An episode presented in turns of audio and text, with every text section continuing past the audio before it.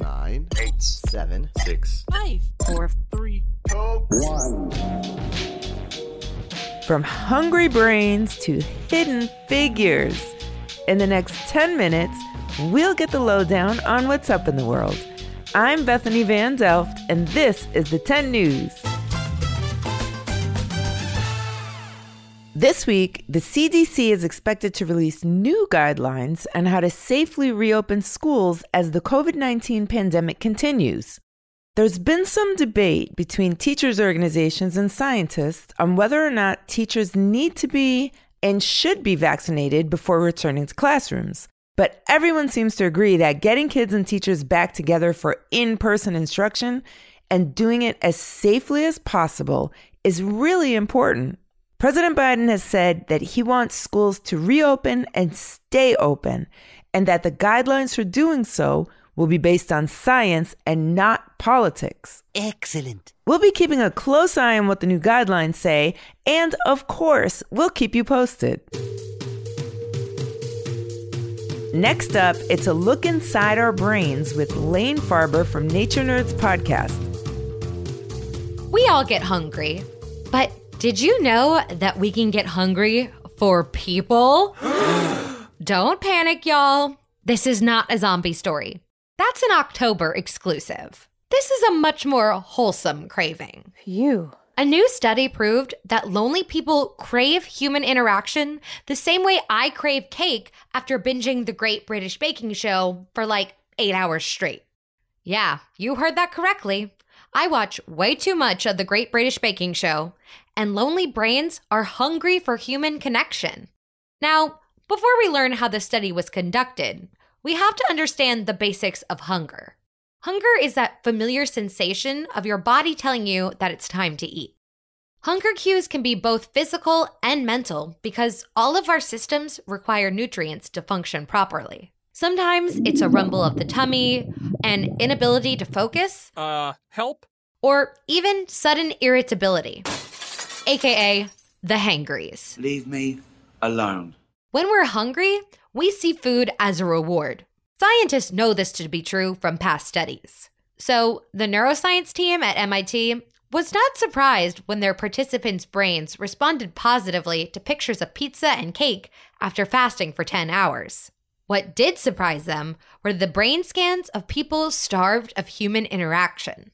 Participants were socially isolated for 10 hours. No phone, no social media, no outside communication whatsoever. No way. After the 10 hours, they had their brains scanned while being shown pictures of people hanging out and participating in group sports.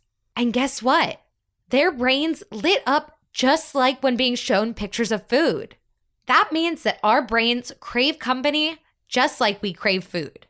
The longer we go without food, the more we crave it. And this study proves that the same thing is true about genuine human connection. The lonelier we are, the more our brains crave company. so, why is this study important right now? Well, it's easy to feel isolated during times of quarantine. This study proves that forcing humans to self isolate makes us crave social interactions even more. So, if you're feeling antsy or blue because you miss your friends and family, don't fret. There's a scientific reason behind it. Many of us are stuck indoors, working from home, or doing virtual schooling. But just because we can't be together in person doesn't mean we're alone. Challenge yourself to find new ways to spend time with your friends and family in 2021. Try writing letters, playing games online with friends, or even throwing a Zoom party. Get creative, have fun, and remember to take care of yourself.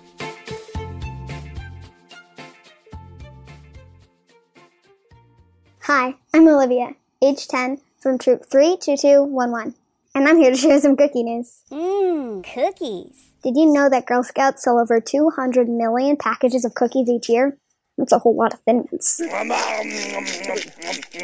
But since the pandemic makes selling door to door a no go this year, the Girl Scouts have gone digital, selling online through social media and even through the food delivery app, Grubhub. Awesome. Want to spread kindness through cookies?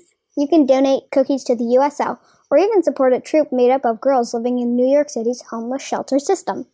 Visit the10news.com to find out more. And seriously though, You want these cookies.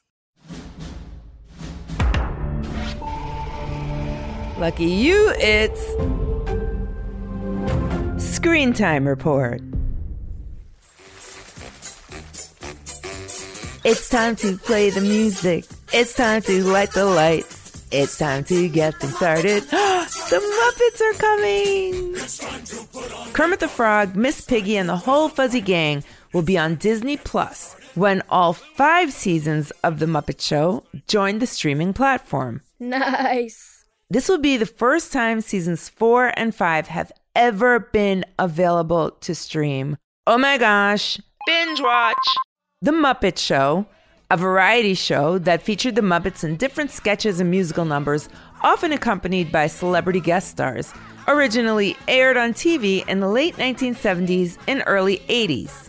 It was created by the legendary puppeteer Jim Henson, whose work you may know from, oh, I don't know, Sesame Street, and introduce characters like Fozzie Bear. You and I are going to tell the world's funniest joke. Gonzo. I shall demonstrate my amazing powers of hypnosis. The Swedish chef. and Animal. Animal. The show was hosted by Kermit. Boy, you sure are crazy. And offered just as much in the way of kooky backstage antics as it did in actual performances. It was filmed in England, where Jim Henson took production after his pitch for the show was rejected by major American networks, though it did air in the US on CBS. I bet those network execs were a little bit sad about that decision because following the success of their television run, the Muppets went on to make 13 feature films and become pop culture icons. Yes! So now's your chance to see where the Muppets got their start and to check out a show your grown-ups might have watched when they were kids. The Muppet Show will be available to stream on Disney Plus on February 19th. And now, What? What? What's the big idea? trivia on the 10. What modern technology was made possible by the work of a mathematician in the 1960s? Was it A, the internet, B, GPS, or C, cell phones? Did you guess it? The answer is B. Dr. Gladys West is one of the reasons we're now able to get directions to anywhere right on our phones. Dr. West was born in 1930 in rural Virginia, where she grew up on her family's farm. From a young age, she knew that education was the key to living the life she imagined for herself. She worked hard and got a scholarship to Virginia State University, where she majored in mathematics.